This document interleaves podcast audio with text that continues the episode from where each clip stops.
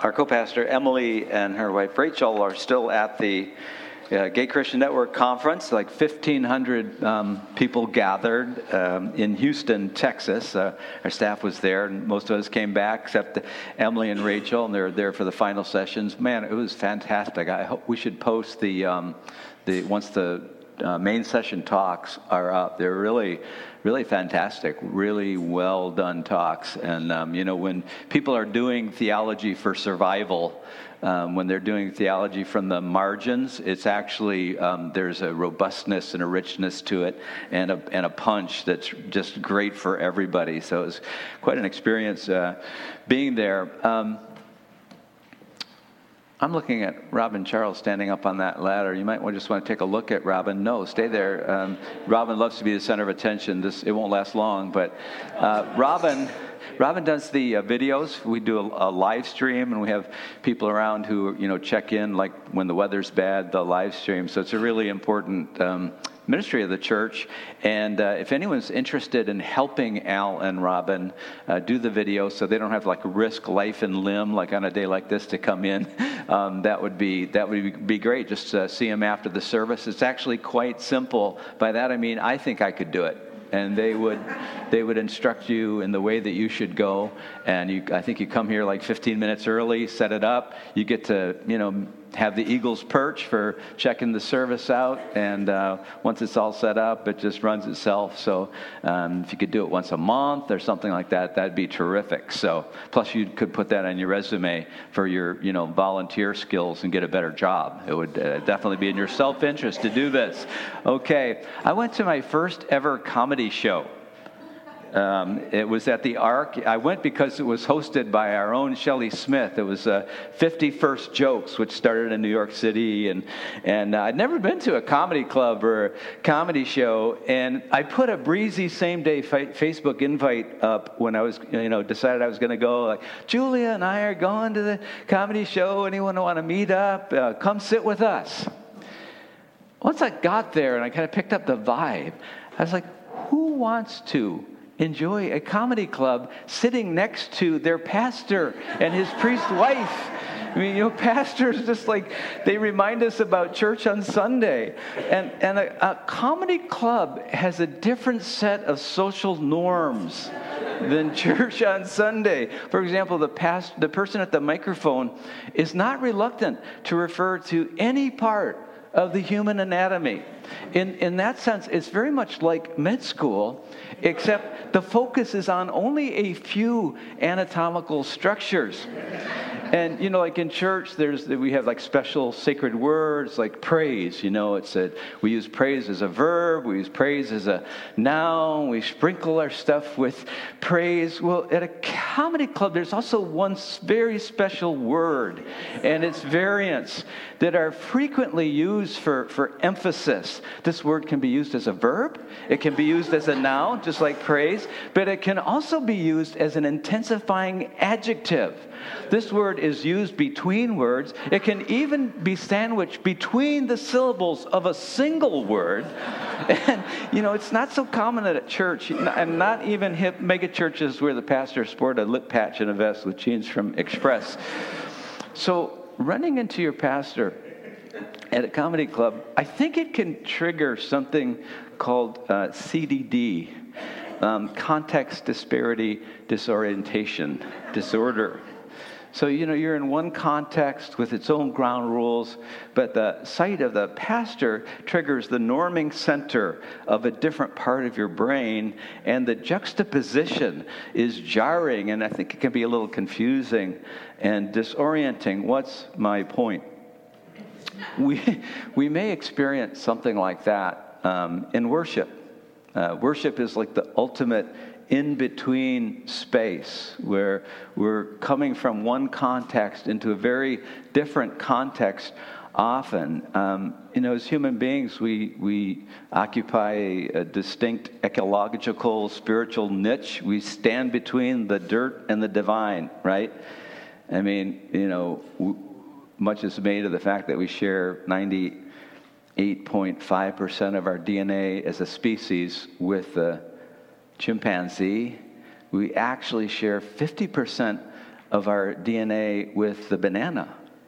I mean, so like that's, yeah, um, as a species, not individuals, you know, but, um, and, and yet we also bear the image of God. We're the image of God bearers in the earth, which makes us priests in the temple of, of creation, of the created order of the world. It, so it really doesn't matter who you are, or what your religious background is, or how much, like, I don't know, guilt you carry, or, or shame, or any of that. Some disjointed feelings are inevitable in worship, and they're inevitable, especially as you re engage uh, with worship or in the initial um, experience of worship.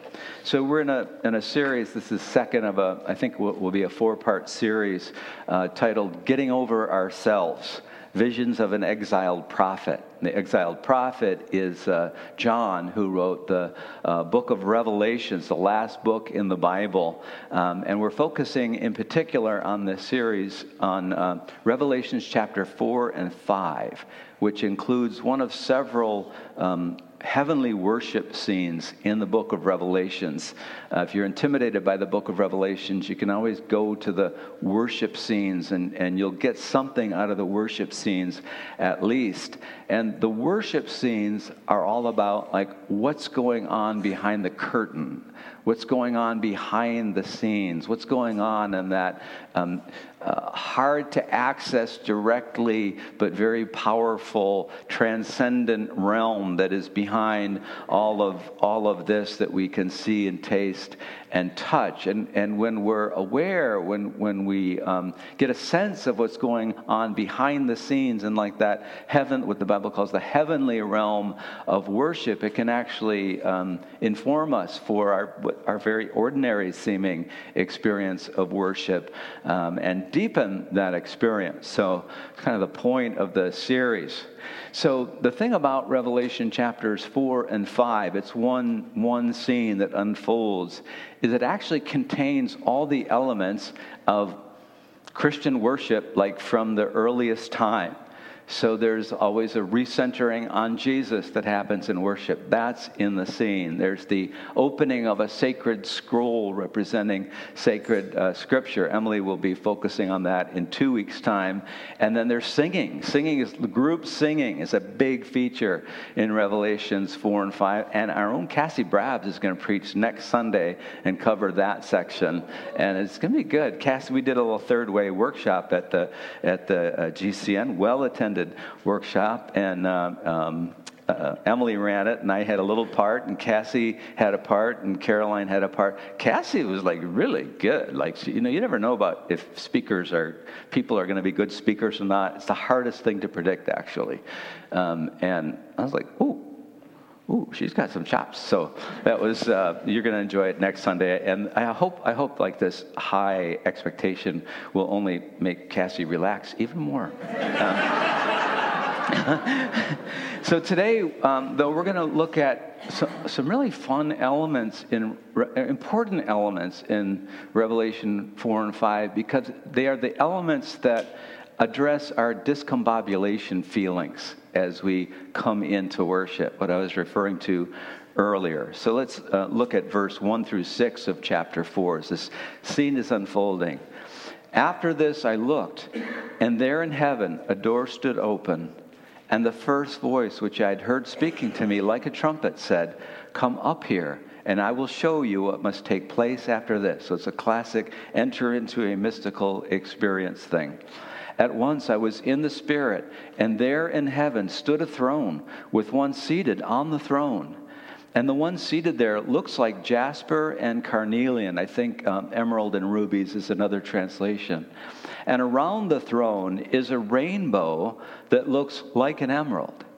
Around the throne are 24 thrones, and seated on the thrones are 24 elders, dressed in white robes with golden crowns on their heads. Coming from the throne are flashes of lightning and rumblings and peals of thunder. And in front of the throne burn seven flaming torches, which are the seven spirits of God. And in front of the throne, there's something like a sea of glass, like crystal. So the, the thing that you notice here is that uh, early on, the identity of the one on the throne is actually less than clear. It's not until chapter 5 that the identity of the one seated on the throne is given like personality and a sense of distinct being. It's the Jewish Messiah, it's the Lamb who was slain, which is code for the Jewish Messiah at the center of the throne. But we don't know that at the beginning of Revelations 4. It's just one who is seated on the throne. So we don't actually, this is like part of the dynamics of worship. We don't actually start with like this clear as crystal, you know, vision of God, and then that just kind of forces us down on our knees to worship. We actually start with kind of a vague notion of God, and it's as we give ourselves to worship as we're like willing to step into the fog of worship, that the one we seek actually then can come more clearly into our focus. You know, I, I, I know um, the self consciousness uh, that I felt when I returned from atheism as a young man to worship. And it was my self consciousness in worship was acute. It, um, all of my like i had a lot of like detached critical feelings as an early adolescent about worship from my experience of worship um, in the 1950s and early 60s and as i re-engaged worship and i've been away for many years um, all those um, kind of projected feelings, you know, um, outward were like coming back on my own head as I was, you know, myself you know, trying to worship again. And um, I was so self critical and I was so self focused. I was so self. Um, self-conscious it, w- it was like being you know it's like like going into adolescent early adolescence like overnight kind of experience and i asked myself well what caused me to press through that static why, why does anyone press through that static to um, give themselves more to worship? Well, it's, it's what's depicted here in Revelations 4. Something is drawing us. And that something is like a sense, a glimmering hope, if, if only a glimmering hope of, of the beautiful. Uh, we get wooed into worship by a sense or hope of the beautiful. And, you know, in our Sunday worship. It can be conveyed or carried on a, a, a line in a song grabs us, or like, even like a chord change. You know, sometimes the chord change, you go, oh, Ooh, I like that chord change, or something even less tangible is happening, but something often is beckoning us. And that it's like in Revelation 4, the throne is depicted with a magnetic field of the beautiful surrounding it. Um, and the one seated there looks like jasper and carnelian. And around the throne is a rainbow that looks like an emerald. So it's like the smell of bread baking that draws you into the kitchen. That's the dynamic going on. Of course, the underlying fear that um, we have in worship is the, you know, it's just the normal core human fear. It's the fear of rejection. Um, it's the fear of being, being put out of a space that you want to inhabit. And of course, people too often will use religion perversely to actually intensify that fear. But the rainbow surrounding the throne is actually there um, with the understanding that that fear is normal and to calm that fear every time we enter into worship. So in the Torah, in the um, first five books of the Hebrew Bible. Um, in the first book of the Bible, the book of Genesis, uh, the rainbow appears at a very, in a very significant context. It appears after the flood that was unleashed to judge the rampant violence that was on the earth. So, you know, in the story, after 40 days and 40 nights of rain and this flood, the, uh, when it's all over, the rainbow appears in the sky. And God speaks um, interpretive words over the appearance of the rainbow. It's meant as a sign of reassurance. God is saying, whenever the clouds, storm clouds, appear again, and you fear punishment, you fear judgment, you fear exclusion, the rainbow is a sign that you don't have to worry about that anymore. It's a sign of my covenant with you and all living things to bless you. That's just precious. That it's not just a covenant with us, it's a covenant which, which means in that context like a, a divine and binding promise, a promise that God makes that He holds Himself to. It's a covenant with all living things. So it's like it absolutely has to include us, you know, if it's all living things. So, yes, rainbows are the sign of divine reassurance in the Bible. So I've, I've been purposefully um, circumspect about rehashing the events that led to our, our birth as a church, Blue Ocean Faith, Ann Arbor. Um, and I, am glad I have been. After the baby's born, you don't need to go into the gory details about the labor and delivery, right? You know, that's like for, you know, that's like the women's club can talk about that, you know, or whatever. It's not, it's not like polite conversation usually, but but this worship scene is, is just begging me to share one of the really positive things about that difficult period, which was the reassurance that um, Emily and I received through actual rainbows appearing at like key junctures in the unfolding of that of that process. So just to back up a little bit, um, I saw the movie The Big Short. Uh, I think it was maybe 10, that's a, that's a really worthwhile movie. I think I came away thinking, I know something about what happened in the Great Recession. I can't repeat it, but I, I kind of get enough of the key elements to understand something of what was going down there. Um, but seeing that movie, you know, sometimes you see a movie and it takes you back, especially if it's based on historical events. It takes you back to a time in your life and you're kind of flooded with memories about a lot of things that were going on at that period. Um, that movie took me back to uh, where I actually was when I first heard the news, the kind of breaking news about the, the Great Recession, which is a little more, um, it happened like quickly for me. The news came to me because I was at a um, board meeting uh, at my, uh, my, old denomination.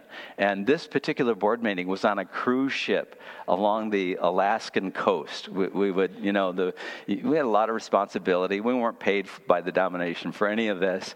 And so once a year, there'd be like a, a, a nice venue for the meeting. And this was like the ni- nicest. It was like a cruise ship.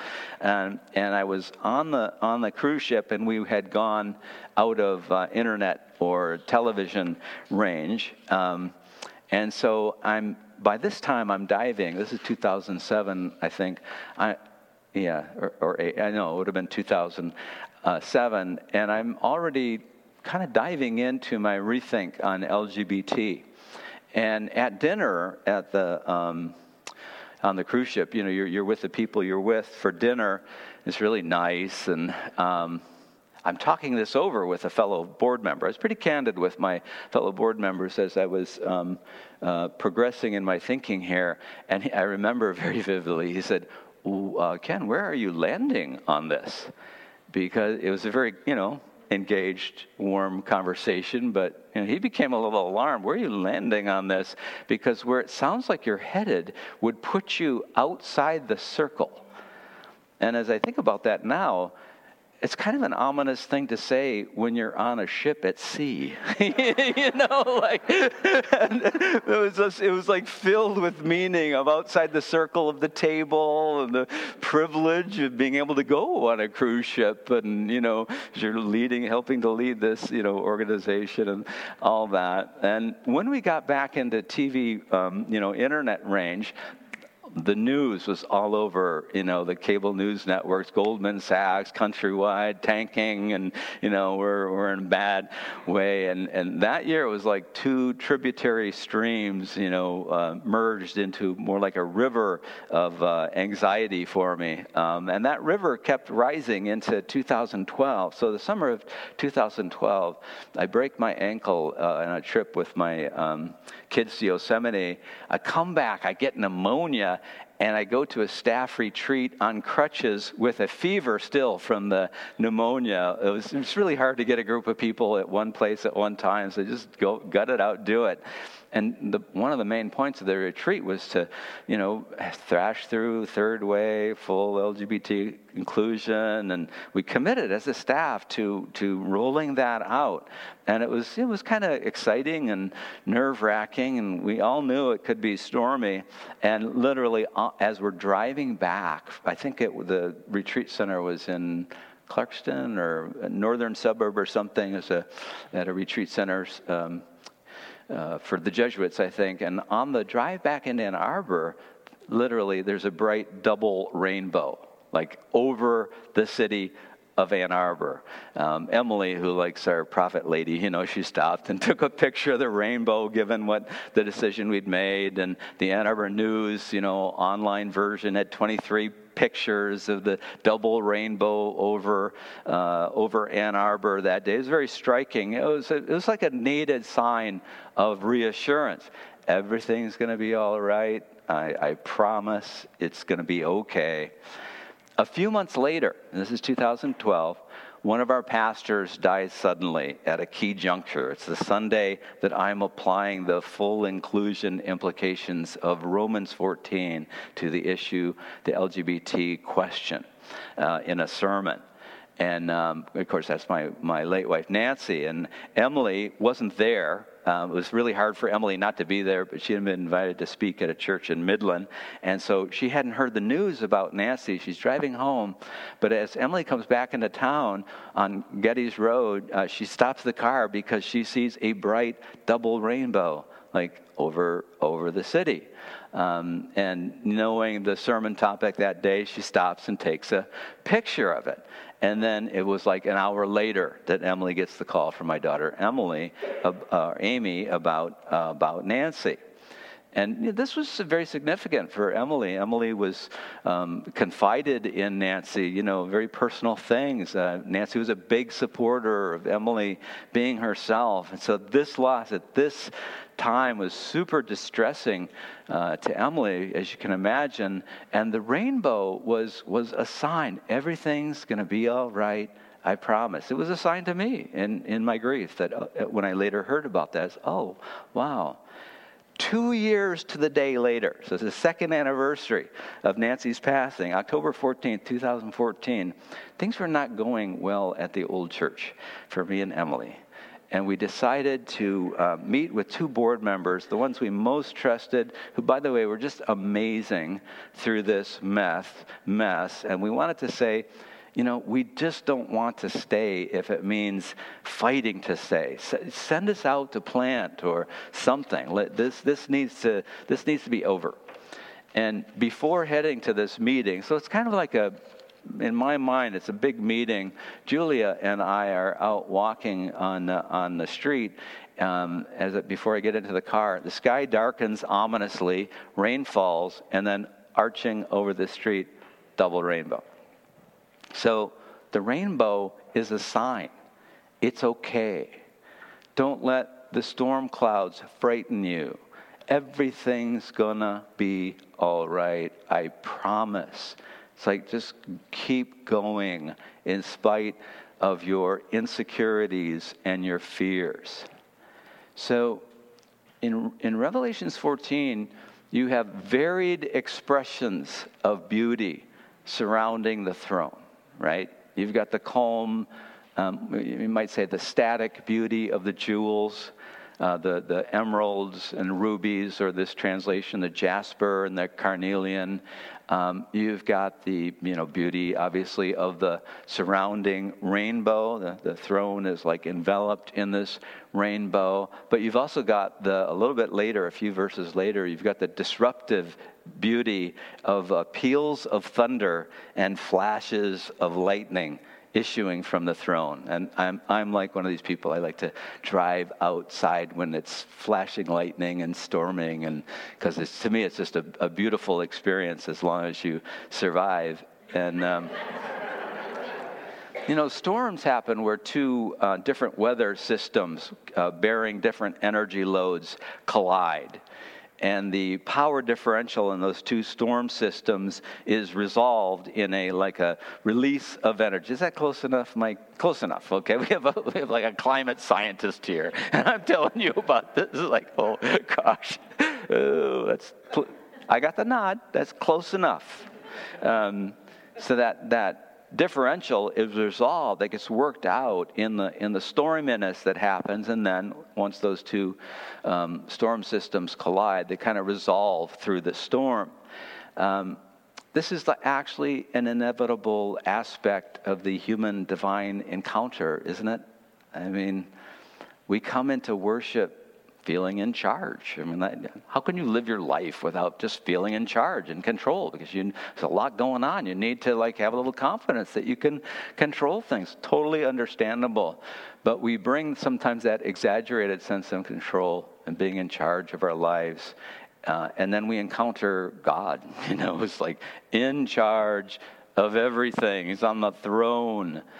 And resolving that power differential uh, can be stormy. It's like the first year of marriage, you know. I mean, there's two people who are autonomous come together, and it can be a little bit stormy. And because it's like a power, a power thing needs to get recalibrated in that in that period. It's the same thing with the human divine encounter.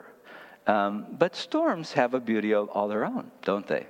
And they're exciting to us uh, for that very reason, as long as everyone comes out fine. Especially flooding, you know. if you've ever been flooded, you're like your excitement about storms diminishes. But um, whenever we approach the throne of God, um, whenever we come to worship, uh, the rainbow is there to reassure us. Um, it's okay. Don't let the storminess frighten you of your life, of the encounter with God, of you of God, trying to learn how to keep each other's company. Everything is going to be all right. I promise you. Just keep at it, keep going. So, you know, what fear is pestering you below the surface uh, when you worship? We all bring our little neurotic fears with us into worship. Um, it's your fear of, uh, I don't know, spiritual inadequacy, this is something that someone more spiritual than I should be doing. What a hypocrite that I'm, you know, like pretending to be the kind of person who worships. If my sister could see me, like worshiping, she would laugh. Or, you know, it might be fear of exposure. You know, you feel, in order to engage in worship, you have to like lower your guard a little bit. You have to be a little bit more vulnerable. And then it was, a ooh, then fear of exposure, um, fear of being being noticed critically by others.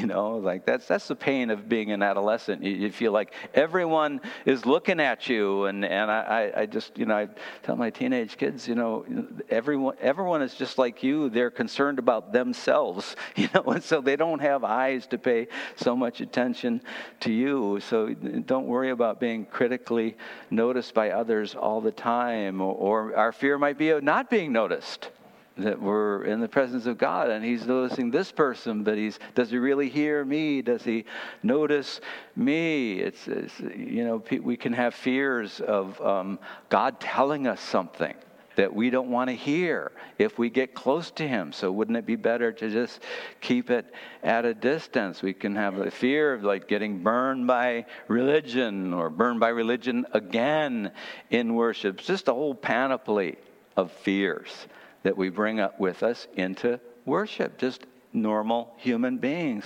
experience this. We're pestered by these fears below the surface. The rainbow. we all need reassurance. Everything's going to be all right. I promise, and I will hold myself to that promise, says God. And that's for us every time we worship. Every time we worship. So let us um, have a little time of silent reflection. I think I'm just going to like leave it open ended. Let's take two minutes together and uh, reflect on whatever you'd like to.